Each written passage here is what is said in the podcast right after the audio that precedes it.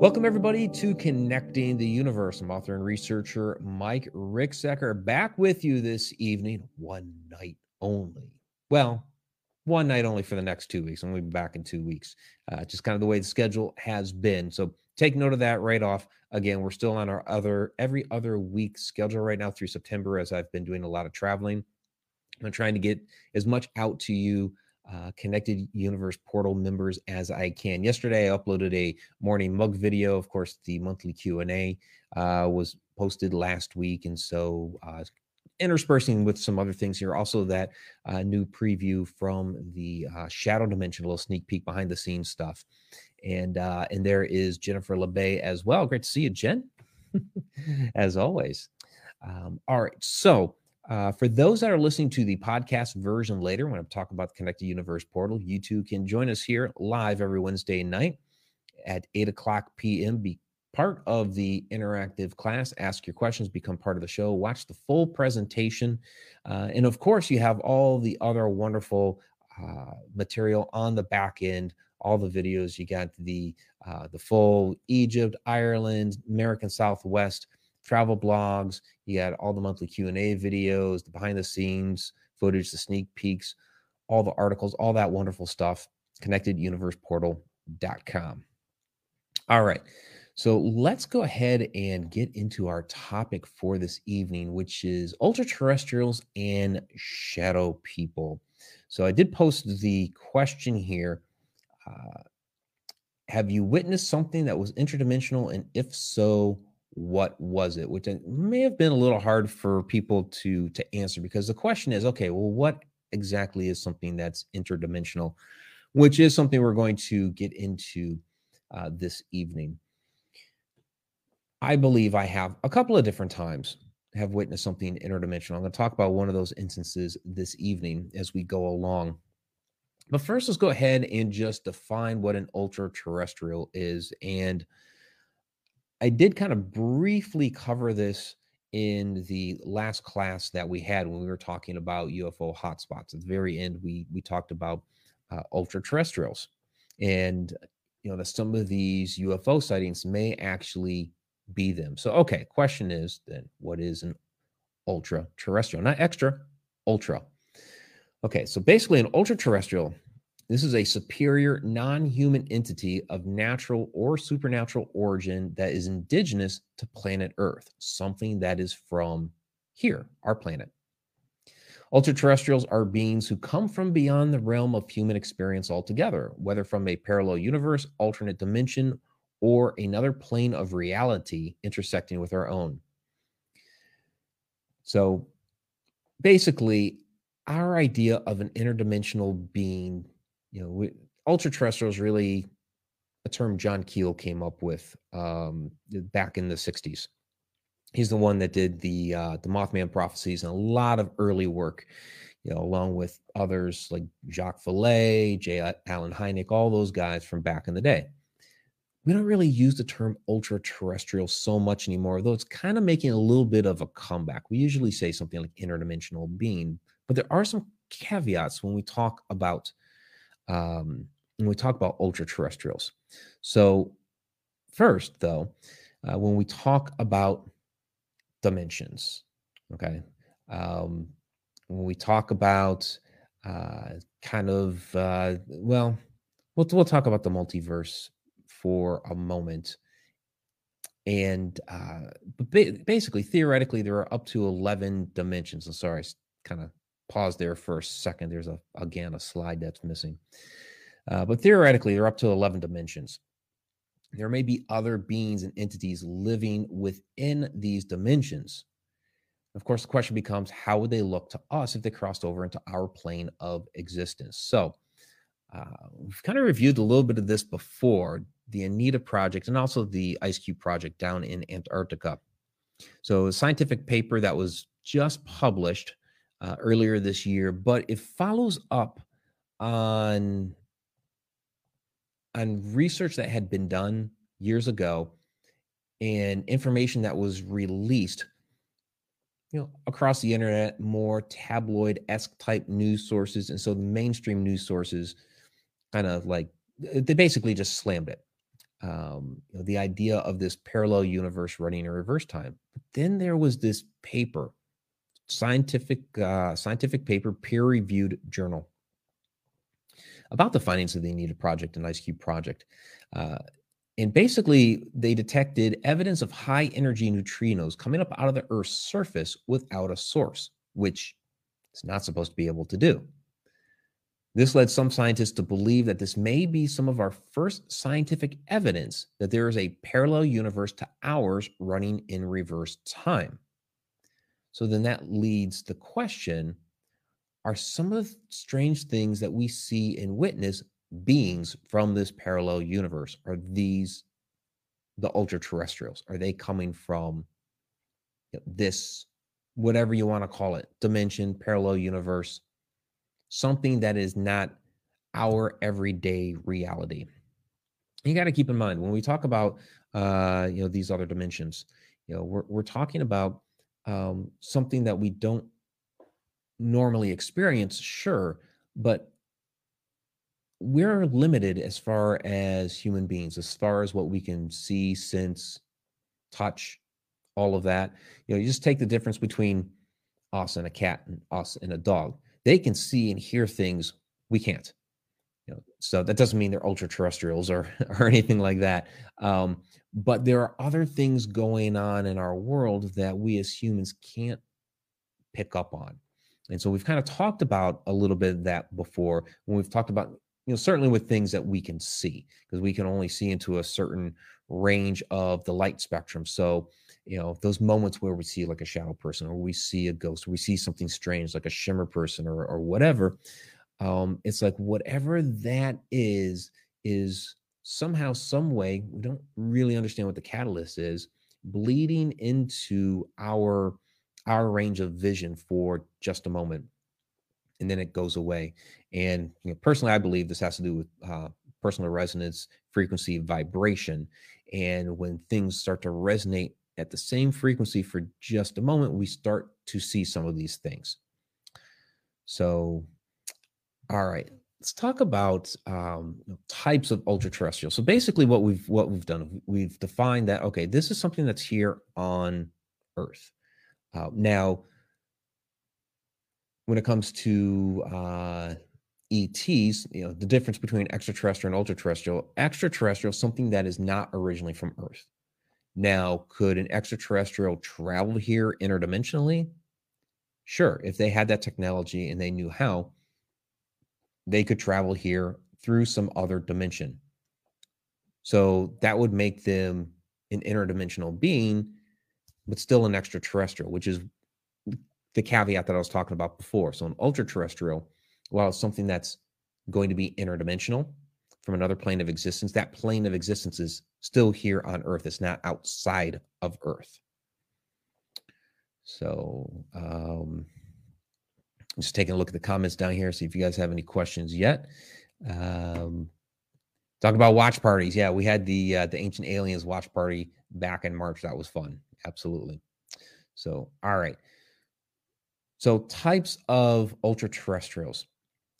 So, these could really be a lot of different things. Um, it could be uh, some sort of uh, ghost, cryptid, fairies, shadow people, all these sorts of things. Um, things that we might detect as, see, I don't want to say extraterrestrial because, again, extraterrestrial is something that is not from this earth, but things that we believe may be ET phenomena, that may be extraterrestrial phenomena, may actually be here, something on Earth. You know, they may be uh, something that is indigenous to our planet that we relate to being in ET because it kind of looks like that, or it, um, you know, it adheres to the stories that we're familiar with when it comes to ET activity. You know, even you know some of these craft, UAPs, UFOs uh, that we see in the sky and kind of flitting about and those sorts of things. They may not actually be from another planet. They could be actually from this planet entering in maybe through some sort of portal uh, or perhaps you know they have a technology that's able to help them cross dimensions um, but again if it's outside this planet traveling interdimensionally, that would still make it an extraterrestrial. So, but um, let's take a look at the multiverse real quick and where this would come into play when we're talking about um, interdimensional beings. Because mention Anita Project, parallel universes.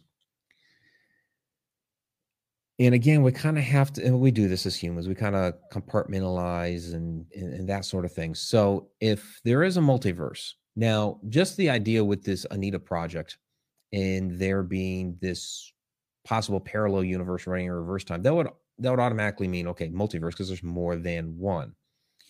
Um, but if we live in a multiverse with a number of different bubble universes, we've talked about this in the past, and it's part of uh, Michio Kaku's work with parallel worlds, then they may be using some sort of interdimensional travel or even a wormhole to travel and use from another uh, universe entirely. So that would make it that's a and that's a good question. What would that make it? So it wouldn't be ultra terrestrial, and I, I, suppose it would still be a type of uh extraterrestrial, but kind of even more so because now you're coming from a whole other universe. So some sort of extra universal extraterrestrial, right? Um, but there is the idea that we could connect the universes with uh, you know various wormholes and things like that from one to the other or is there a way to do that through whatever they're discovering down there with the anita project? Um, but basically when we're talking the multiverse it's not what we're talking here with ultra terrestrials okay? So no extraterrestrials no multiverse everything is here on earth. That's why i wanted to bring that up. So I'm not going to get into all the details of the multiverse like we did before. Um, always go back to the multiverse class and, and pick up on those sorts of things. So, um, yeah, interterrestrial. I, I don't know. there, has got to be a term for it somewhere. Um, all right. Mentioned this is going to be ultra terrestrials and shadow people. Yeah, we're going to go back and forth between the two a bit. So, I mentioned earlier that I've had run ins, experiences uh, with something that you would consider interdimensional. And the question becomes okay, it's interdimensional. Was it from here or was it from somewhere else? It's still a little vague. Um, now, most of you are familiar with the story of my first shadow person experience. Woke up in the middle of the night, this thing was standing in the uh, corner of my room. Did the bizarre thing of, of coming up to me in bed, leaning over, crossing my arms across my body, and running off down the hall. For years, I had no idea what this thing was. Now, first, of course, I never, it wasn't even thinking shadow person because at eight years old, you have no idea what a shadow person is. I was thinking there was an intruder in the house trying to kill me, that sort of thing. Um, but after it ran off down the hall, um, and, and, there was obviously no break into the house. It, it did have me wondering. You know, my parents are trying to call me down to console me. Oh, you just had a bad dream. No, no, no, no. I saw this thing had me wondering what in the world I had just experienced. So fast forward some years, and I've been, um, you know, speaking about shadow people, and you know, of course, I have a book, "A Walk in the Shadows: Complete Guide to Shadow People." Uh, I've had a number of different theories over the years. People I've talked to had suggestions of different things or type of entities it may have been. You know, maybe it, um, you know, thought that I was the whole crossing the arms. Maybe thought I was dead, putting me in a burial pose, like something out of ancient Egypt with a crook and flail. All these different sorts of things. Last year, I went through a hypnosis session with Ariana Corsino, which is going to be part of Shadow Dimension season two. You guys that uh, have the access to Connect the Universe portal, you've already seen a clip of that, my hypnosis session. And basically, what we got out of that between all the back and forth was that this thing was from what it called another space. Yeah, you know, the question was, where are you from? I'm from another space, was the response. Do you mean another dimension? And the response was, you may call it another dimension, but really it's another space. Now, it still did not define whether it was from Earth or not. Um, so there's the possibility here that this could still be something that was from this world, that was actually from Earth. I've, I've given the presentation before, you know, UFO mega conference last year.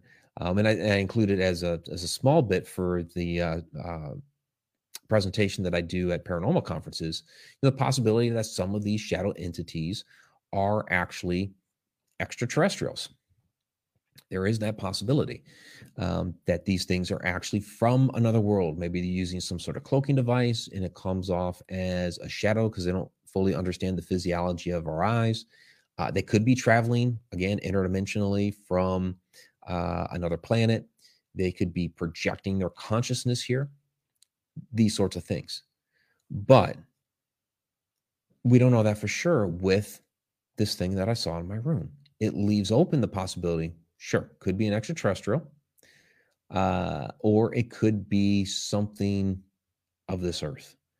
And, you know, originally when we were going down the route of, okay, you know, maybe it was put me into a burial pose and that sort of thing obviously, you know, the idea is something of this earth, uh, you know, some sort of entity that that dwells here.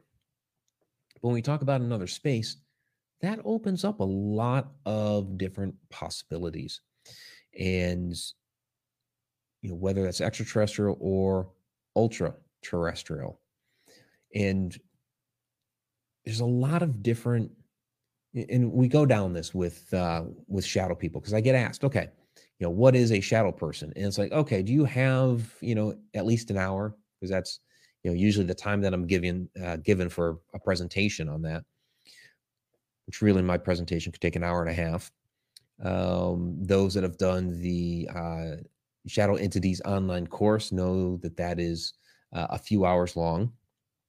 So it's got some uh, it's got some breadth and time to it. When we did the uh, unveiling the shadows um, workshop you know that was a couple hours and we ran over. So uh, it, it, it's a lot you know? It's not just one thing.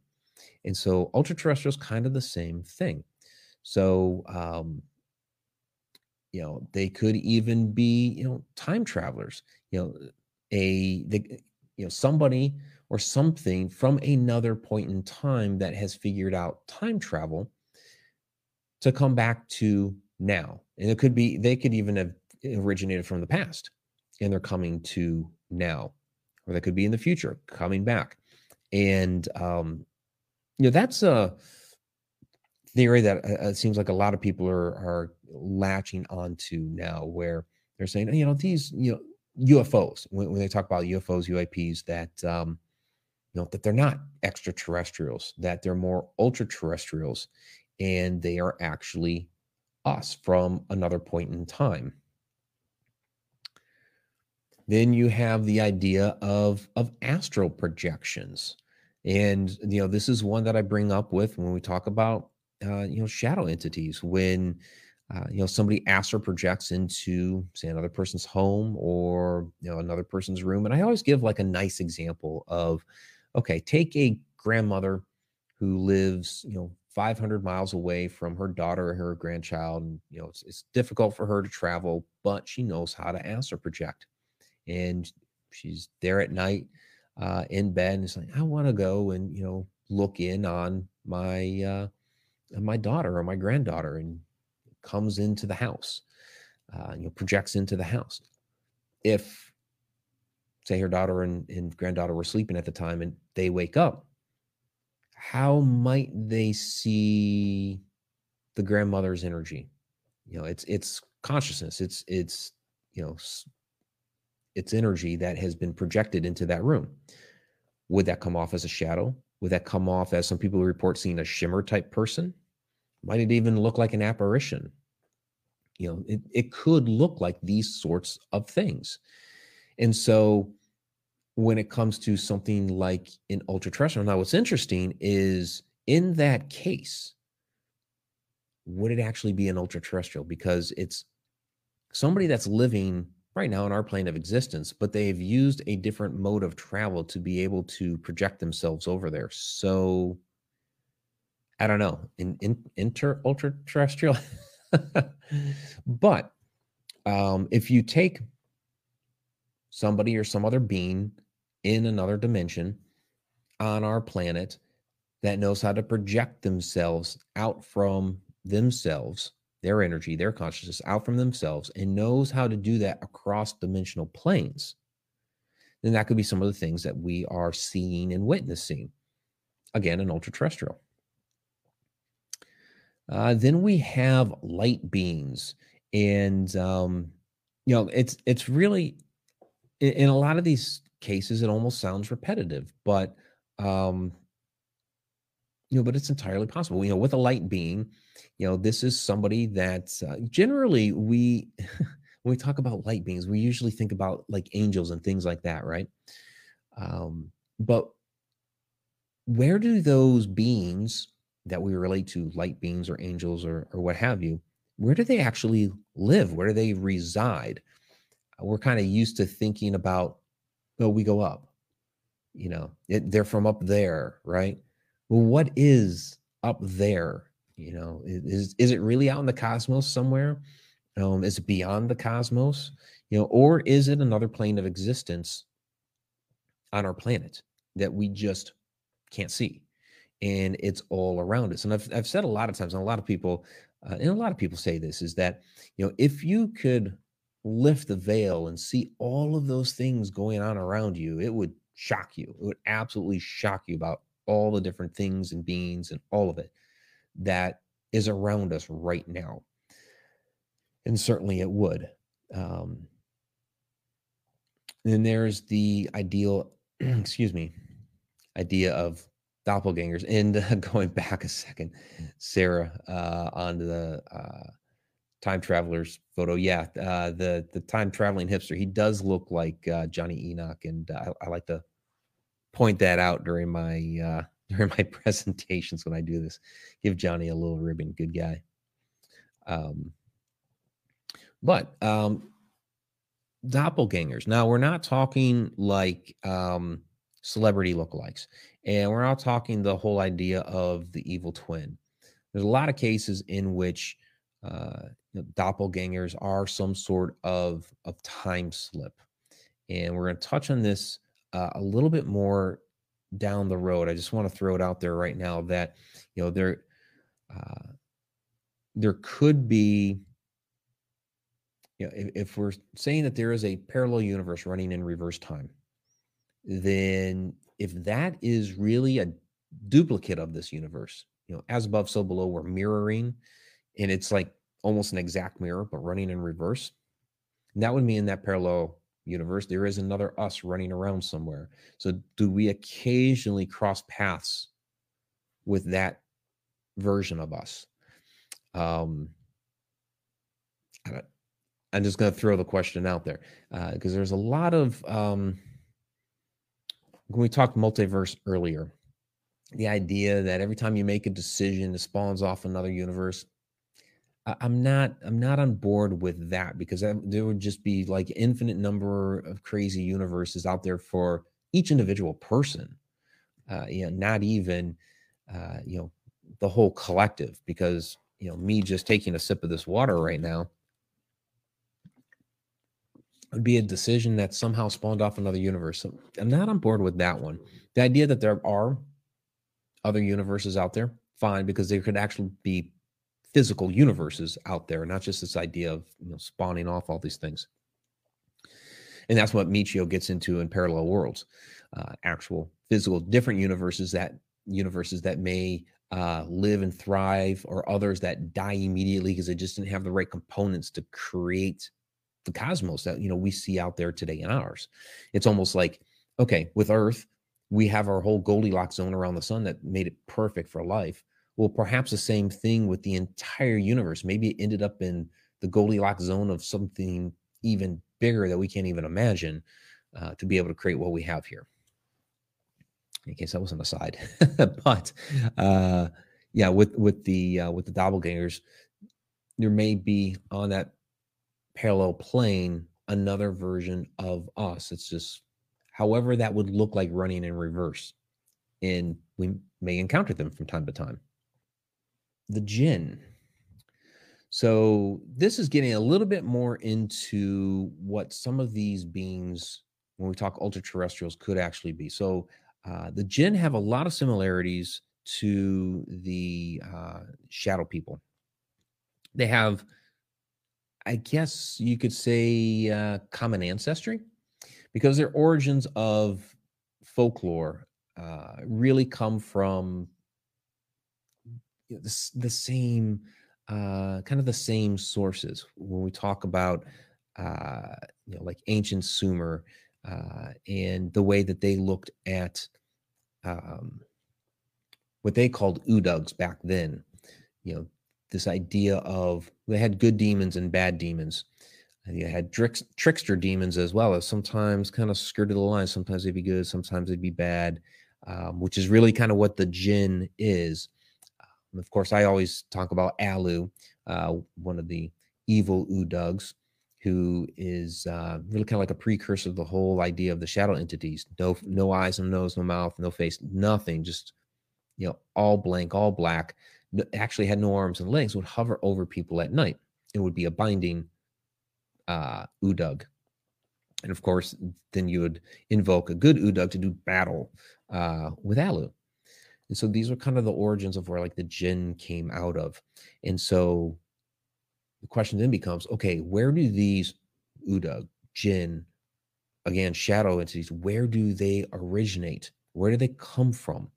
Uh, and the thing about jinn is in their legends and lore, they move around so quickly, popping up here, popping up there, that you know, a lot of people believe that okay, they are some sort of interdimensional being because they're able to zip in and out of locations extremely, extremely fast. So, are they going to their plane of existence, which may be outside the river of time, and able to choose a spot to go back to what seems like to us immediately?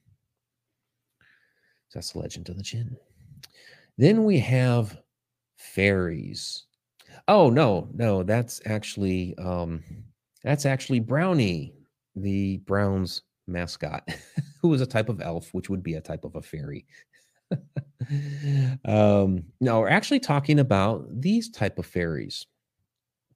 Sort of. Okay, so these are more of like the type of ones that I've seen, which you might call light sprites, willow wisps, whatever um, you know, the little the little dancing balls of light that uh, that we see out in the woods. And I've had a couple of occasions to uh, to see these in kind of intimate ways. You know, one was on the Goldenrod Showboat where it was one single one.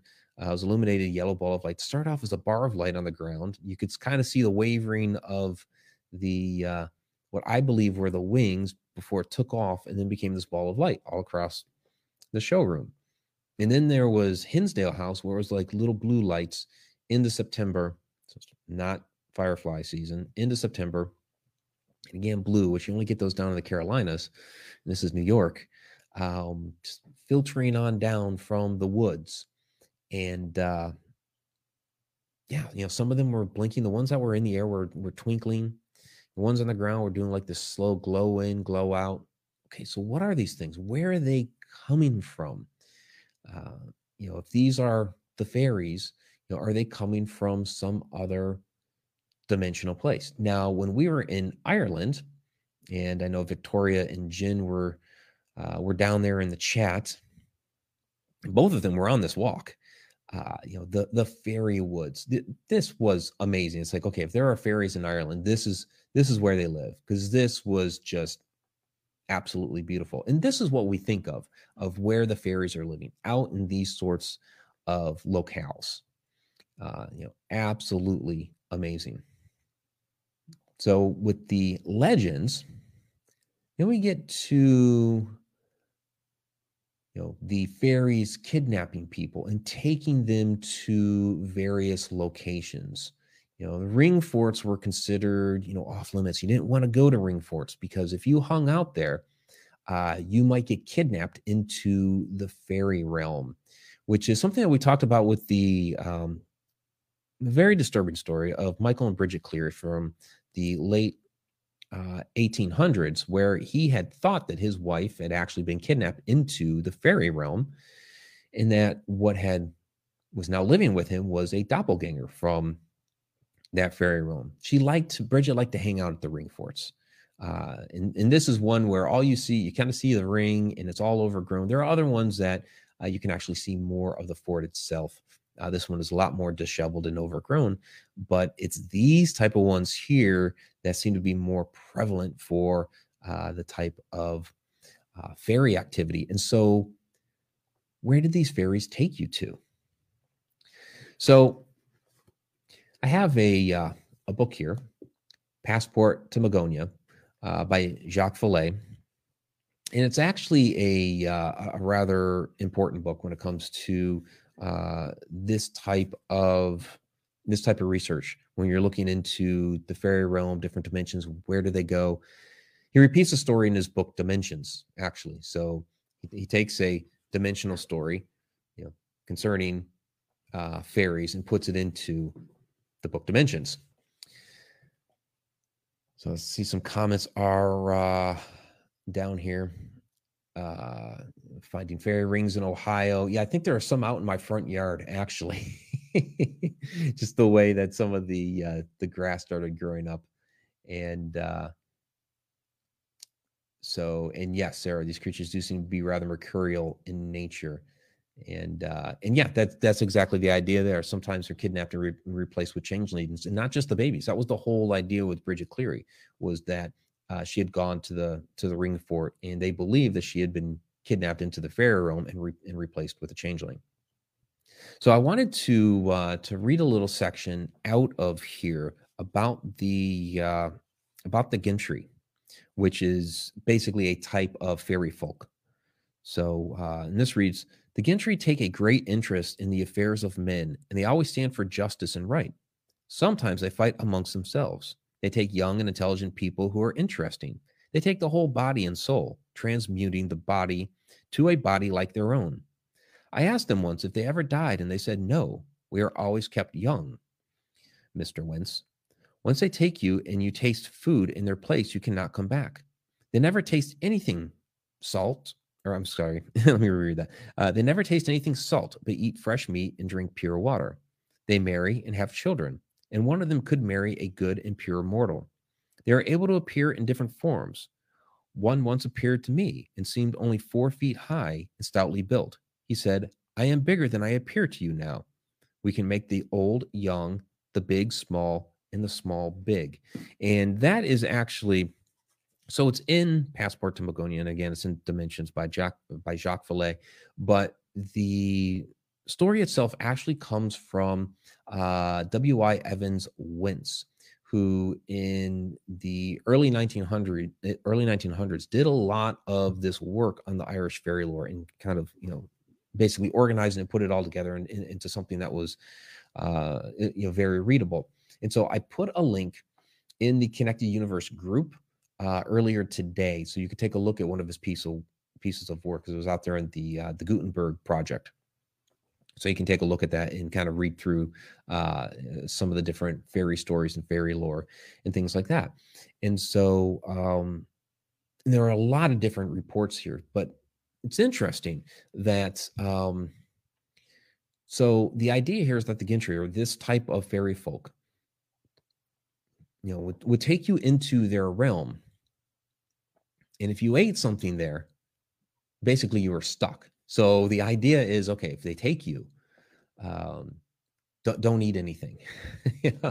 don't eat their food. That, that apparently is is kind of the key, at least for for these types. Um, by eating whatever it is, you kind of implant. It's almost like um, you implant that code within inside of you, and now you're part of their realm and can't get back out. So we could go down the, the route of simulated universe with that one. You've put the it's like um for those that have watched the Matrix, it's like um the the cookies that the Oracle had, they were basically uh you know it was putting code within within inside her anybody that she gave the cookie to.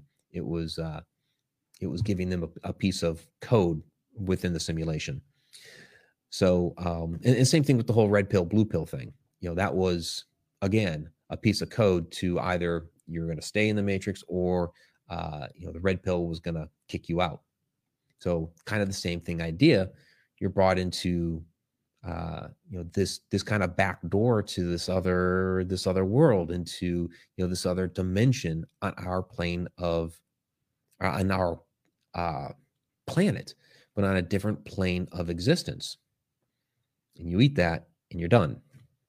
Or at least you're stuck there uh, but it's also interesting where they talk about that they can change the way they look so within their realm they're bigger but then they come out to our plane of existence and they may be smaller. So they can change their appearance, which is very interesting as well. So now where do we find you know these different entrances to these different worlds and realms because you know, they again it's really all around us all the time and we see things happen in our homes we might see them happen at you know different historic locations we might see it happen out in the woods you know, all those sorts of places. Of course, we talk about things like ley lines or telluric currents, um, you know, the Earth's energy grid, that sort of thing. And those, you know, kind of hotspot nodes of energy, you know, create areas where a lot more of this activity seems to be prevalent, you know, like Bermuda Triangle, Alaska Triangle, you know, those sorts of places. Stonehenge. Of course, I got to throw up Drombeg here. And the energy is absolutely palpable. Um, this is something, you know, that was uh, interviewing about uh, last week while we didn't have uh, class last week. I was talking about you know some of these different hotspot areas. You know, uh, you know Stonehenge, which has had a lot of different UFO sightings and things like that. But um, they've also had we've talked about the the Stonehenge hippies here, you know, where the blue light flashed and then those the young adults were gone and all that was left were their backpacks. You know, what happened? You know, did what kicked off whatever portal or Stargate, whatever it may have been, did it kick them to another place in the cosmos or did it just transfer them to another dimension here? So at Drombeg here, uh, you know, this is a location that, you know, has a substantial amount of energy. We absolutely loved it there. Um, you know, everybody who was who was there that day uh, definitely enjoyed it. And um, you know, what I found interesting about it was the you know the resonance that was there inside of you. you stand in the center of the circle and you just talk for one you could feel the energy but two you just talk and you could feel all of it bouncing back at you and that's you know at a rundown disheveled circle today imagine thousands of years ago you know when these stones were not weathered down there were more stones back then too. Um, this is missing a few of the stones. So, you know, back in its heyday, um, that energy would be even more prevalent. So, did this serve, you know, as an entrance way? If it had all of this energy, did these circles serve as an entrance way for some of these ultra terrestrials to come into our plane of existence? So I know there are some comments down here. Um, parallels with Greek and Roman mythology. Yeah, and that's and that is an interesting, uh, Sarah, how you know a lot of these different myths and legends you find throughout all time. Um, they all kind of pull from each other. They all have seem to have the same type of origins, and as it's gone from one culture to the next, to the next, to the next, it, it keeps that root. It kind of changes the story a little bit yeah, in nature, look for certain doorways and trees, hills, and more. I'm going to put up the uh, the banner here so that you can get the settings right. And uh, yeah, when you go out to some of these different, um, like the woods, you know, the woods are always a mysterious place, and that's something we're going to be talking about. Uh, first episode, Shadow Dimension season two, because we are going. It's a Hinsdale episode uh, for the most part. So it starts off the hypnosis session and then we go to Hinsdale and we have the experiences with the blue lights coming down and we're, we're talking about those things that happen out there you know it's a very sure there's the house the hauntings that go on within the house there you know shadow entities there in the house on the property all of that but there seems to be more going on with the land especially when you go back up into the woods and there's a distinct area there um, that you cross over coming away from the house as you just before you start up the hill there's a complete energy shift and this was actually this was very um what, what should I say? Um, we were able to record that. I'll just say that. And, um, you know, it's really where those blue lights came down to was around, you know, that barrier, for lack of a better term.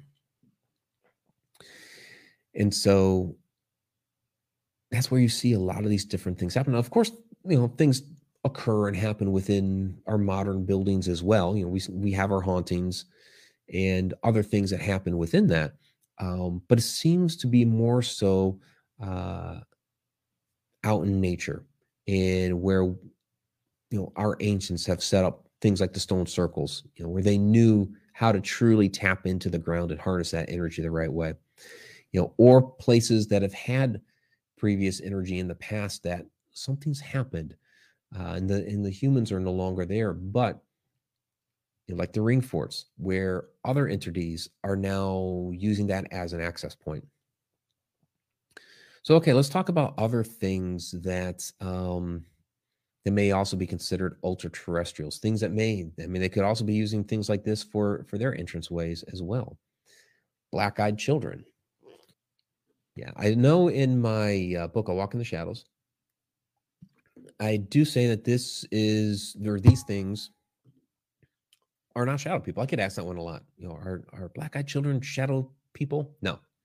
Uh, a lot of differences between a shadow person and a and a black eyed child. Uh, you know, f- for one, you have all these you know distinct features of it's a child. Um, you know, eyes, nose, mouth. They talk uh, verbally. You know, they're dressed in very distinct clothing. Uh, where with shadow people, you don't get those details. You, you, might get glowing eyes, but you're not seeing nose, mouth, ears. You're not getting um, eyebrows. You just don't see that sort of thing. You'll get like the vague outline of clothing, where it's just, which is when we see things like fedora, top hat, all that sort of thing with with the hat wearing entities. But shadow entities are more vague. Plus, they kind of come and go as they please. They will enter into pretty much any building uh, or location at at will. But black-eyed children have this weird thing where you know they come up to your door and might come up to your car and they request access. Um, you have to give them permission to enter. They just can't walk in on their own. They do it in a very monotone, creepy way. So not the same thing as shadow entities, but this is the thing that I always say about that. I do believe that they are some sort of interdimensional being. They've come from some other plane of existence. So in that sense, they have some, you know, some things in common with shadow entities as far as perhaps our mode of transportation. Now, given that, are the black-eyed children then an extraterrestrial or an ultra terrestrial? and you could really make a case for each because we don't know their true origins you know people talk about um, you know when they have an experience with a black-eyed child that you know once they've terminated the conversation they've either turned from the child or they've closed the door for a second and then suddenly decide no i want to talk to him again or no i do want to let him in. They open the door or they turn around and boom, they're gone. They're looking up and down the street nowhere to be seen. So where did they go? Um, you know they pop into that other plane of existence from whence they came. So again i believe there's some sort of interdimensional being and if they are then that does open the door for them being some sort of ultra terrestrial from some other dimension or plane of existence here on earth and given that they look so much like humans and they have that whole weird monotone thing going on. Of course, the black eyes and all of that. You know, going back to boom, you know, the Anita project. Are they from that parallel universe running in reverse time? You know, is that why they're so weird and creepy and monotone? Is because perhaps whatever's going on in this other universe parallel to ours, maybe something with the whole reverse time thing. I mean, maybe you know, if they're coming over here and they're getting in sync with our time, that does something with their whole internal workings that, okay, now they can speak like we do, but it doesn't jive. It doesn't work quite right. you know, because they're used to working in a different manner. I don't know. I mean, we're just kind of, you know, throwing ideas out here. You know, but black eyed children, if truly interdimensional beings, then yes, they could actually be ultra terrestrials from here. Uh, then there's also the Sasquatch. When we talk cryptids, really, any any of these cryptids that we talk about, uh, Sasquatch, Skinwalkers, Wendigo, Dogman, Chupacabra, um, you know, any of these because they are so elusive. Uh, you know, people uh, are talking about now. Well, maybe you know, Bigfoot is an alien. Okay, maybe he is. Uh, you know, but people, people have been reporting, you know, this type of creature on Earth for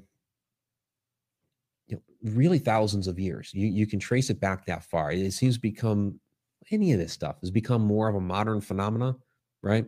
But reports of beings like this, like the Yeti, um, have been going back years and years and years and years. Same thing with you know when we go back to to shadow people, shadow entities. Um, you know, people think it's a more modern phenomenon, and it's really just because there's more information at our disposal now. You know, we're able to Google something, and boom, the information pops up. Um, you know, 25, almost 30 years ago, you could get into um, uh, a bulletin board or a forum or something like Yahoo Groups popped up and talk with others about the experiences that you had. Where prior to that, 40 years ago, uh, you weren't, you didn't have that at your disposal. You know, you didn't have those groups. You didn't have access to that kind of information.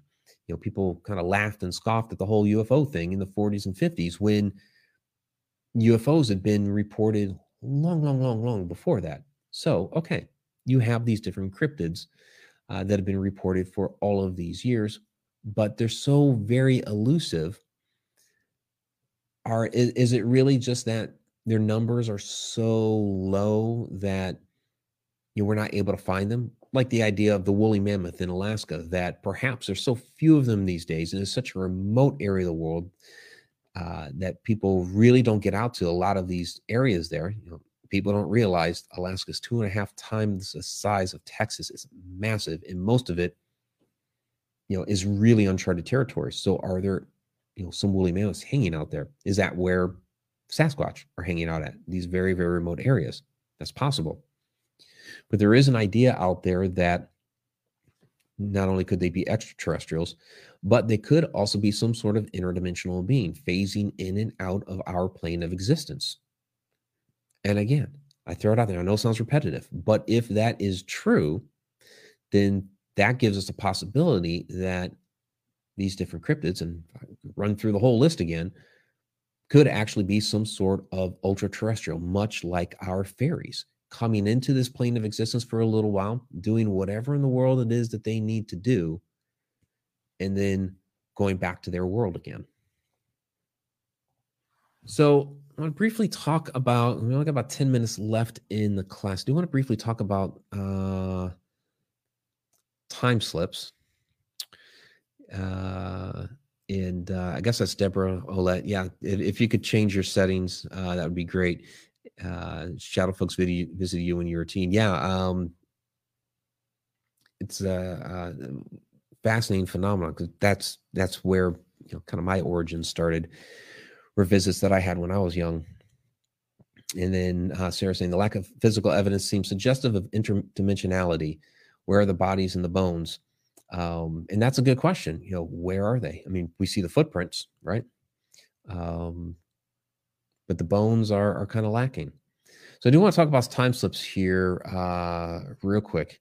It's kind of important as we you know go back. I've mentioned Anita a few different times. Anita Project, Ice Cube Project, because I think this is uh, this research here is really important as we are actually starting to finally have science show us and prove that okay, there are parallel universes to ours. There are other dimensions. There are other realities to ours.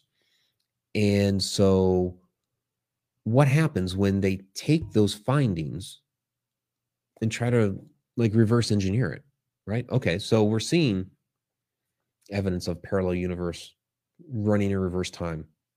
How do we access it? How do we take what we found and be able to access it um, you know, from ours? You know, that's where they're going to go with it. And once they do that, that in a sense can potentially make us right now, modern day, current day, the ultra terrestrials that we see. So if you're able to harness time, what does that end up looking like? Well, before we get into harnessing time, you know, we do actually see uh, time slips from from time to time. So not necessarily in a sense, I guess you could say in a sense ultra terrestrial, but um, not purposefully. And I, I think that has to be taken into consideration that um, some of these, like when we're talking the the fairies, or even you know the Sasquatch or the Black Eyed Children, uh, you know, a lot of these shadow entities. You know, the the one that I experienced when I was a child, and you know, was from another space, whatever that is. You know, they are purposefully coming into our dimension, our plane of existence, to do a variety of different things. So when they showed up in my bedroom, uh, it was to study humanity. You know, they wanted to learn more about uh, you know what was going on with humans. Picked my room that night. Okay. But others are really kind of by accident. So you take the uh, the example from uh, Johann Wolfgang uh, Goethe, where he was heading to Jotunheim, and he was going to meet up with a young woman, apparently. And as he was walking down the road, on the other side was this man in a gray suit that was gold trimmed who suddenly disappeared on him. And of course, he found that quite bizarre and odd. Years later, he's walking down the road in the opposite direction and looked down and realized he was the guy in the in the gray suit with gold trim. So essentially, he had witnessed some sort of time slip. You know, people call it a doppelganger uh, incident, and I've covered it in the doppelgangers class. And sort of is, but really, it's a time slip in which you know he had witnessed himself. You know, you also have uh, the Versailles time slip, where you had the um, you know the the couple of uh, school teachers from England who were walking through the Palace of Versailles like hundred years ago, and all of a sudden they got a glimpse of what Versailles looked like during the time of Marie Antoinette. All of a sudden, people that were walking around them, you know, had totally different garb. Um, you know, there was a there was a plow there in the garden that hadn't been there in a 100 years and all kinds of bizarre things that they saw and witnessed for a short period of time so it kind of bled over again some sort of time slip so if these sorts of things are already prevalent and we're finding evidence of time running in reverse somewhere on earth in a dimension that we can't normally see, then at some point our science is going to say, hey, wait a minute. Let's try to actually make this happen. And while you're going to have some people that kind of deny everything that we're we are getting into, at some point the science is going to catch up with what we've been talking about all along. You know, we've already seen here recently where um, some of our science is saying, "Oh yeah, the Earth has a consciousness." Oh really? Yeah. Um, you know, those that you call, you know, the the woo woo people or whatever. Uh, we've been we've been talking about that for um, millennia. Um, you know, or that uh, you know the consciousness goes off into the cosmos after after death. Okay, well, they didn't really say where in the cosmos, but just the fact that they're acknowledging that the cos- that the uh, consciousness goes somewhere is a nice first step for for science uh, in that regard. And I just find it, you know, uh, you know, kind of fascinating how, you know, hundreds of years ago it was it was the reverse. You know, where you had um, religion and belief and uh, spirituality and all that basically um, you know, ostracizing science. And then all of a sudden, science takes over and they're ostracizing spirituality and belief and all that. It's like, guys, there, there's a happy, there's a happy middle here where you, where you can work together. You know, one can help prove the other. It's all related. It's all connected. Just, you know, bring bring it to, together now, guys. and I think that's where some of this is ultimately going to go. That as we dive down this uh, this rabbit hole of research, we're going to start to discover where uh, you know, some of these beings came from, you know, where they go, you know, whether that's you know the fairies or um, you know with the Alaska Triangle, they talked about the you know the kid that ended up with the little people and then you know was transported, you know, uh, out near um, oh gosh, which mountain was it? But in any case, you know, a, a group of hunters found him, and you know, there's out in the snow, no tracks near him whatsoever. He just kind of like magically appeared right there, and he talks about this fascinating story of being inside the mountain and meeting, you know, the little people. And there was this girl there who'd been there for 40 years, but she hadn't aged. All this strange stuff. I think we're going to start finding those doorways and those portals to these other locations and other worlds in other dimensions. So, all right. I think that uh, that will certainly do it. And um, yeah, we have to look at quantum mechanics for parallel dimensions where these uh, cryptids come from. And um, yeah, that's kind of what we've been talking about uh, this evening. And when we talk about the the quantum mechanics part of it, um, there was a um, an article that I just posted it the other day where you know, we're getting closer and closer and closer to figuring that out. So the whole idea of quantum entanglement, you know, while it had been there in theory, we just got two atomic clocks to become entangled. And that's really kind of like the the first step.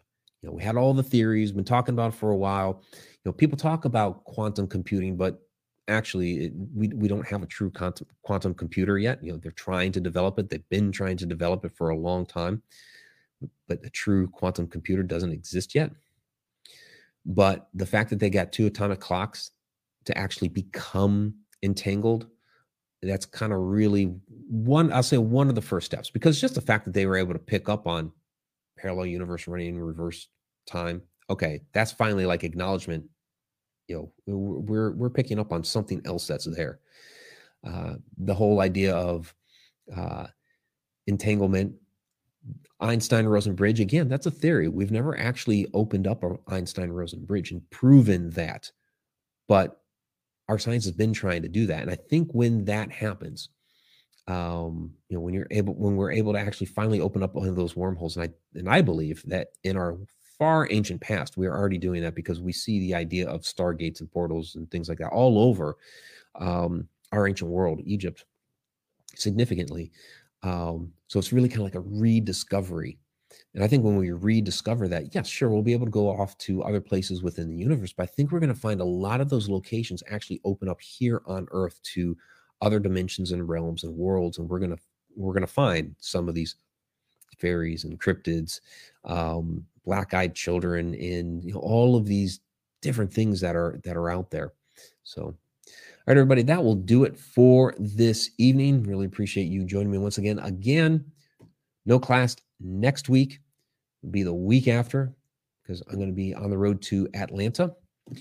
So, for those that are listening to the podcast later, please join us every Wednesday night, except for this September, where it's every other night, uh, 8 o'clock p.m. Eastern Time, connecteduniverseportal.com. That'll do it, everybody. Again, thank you very much. Until next time, if time really exists.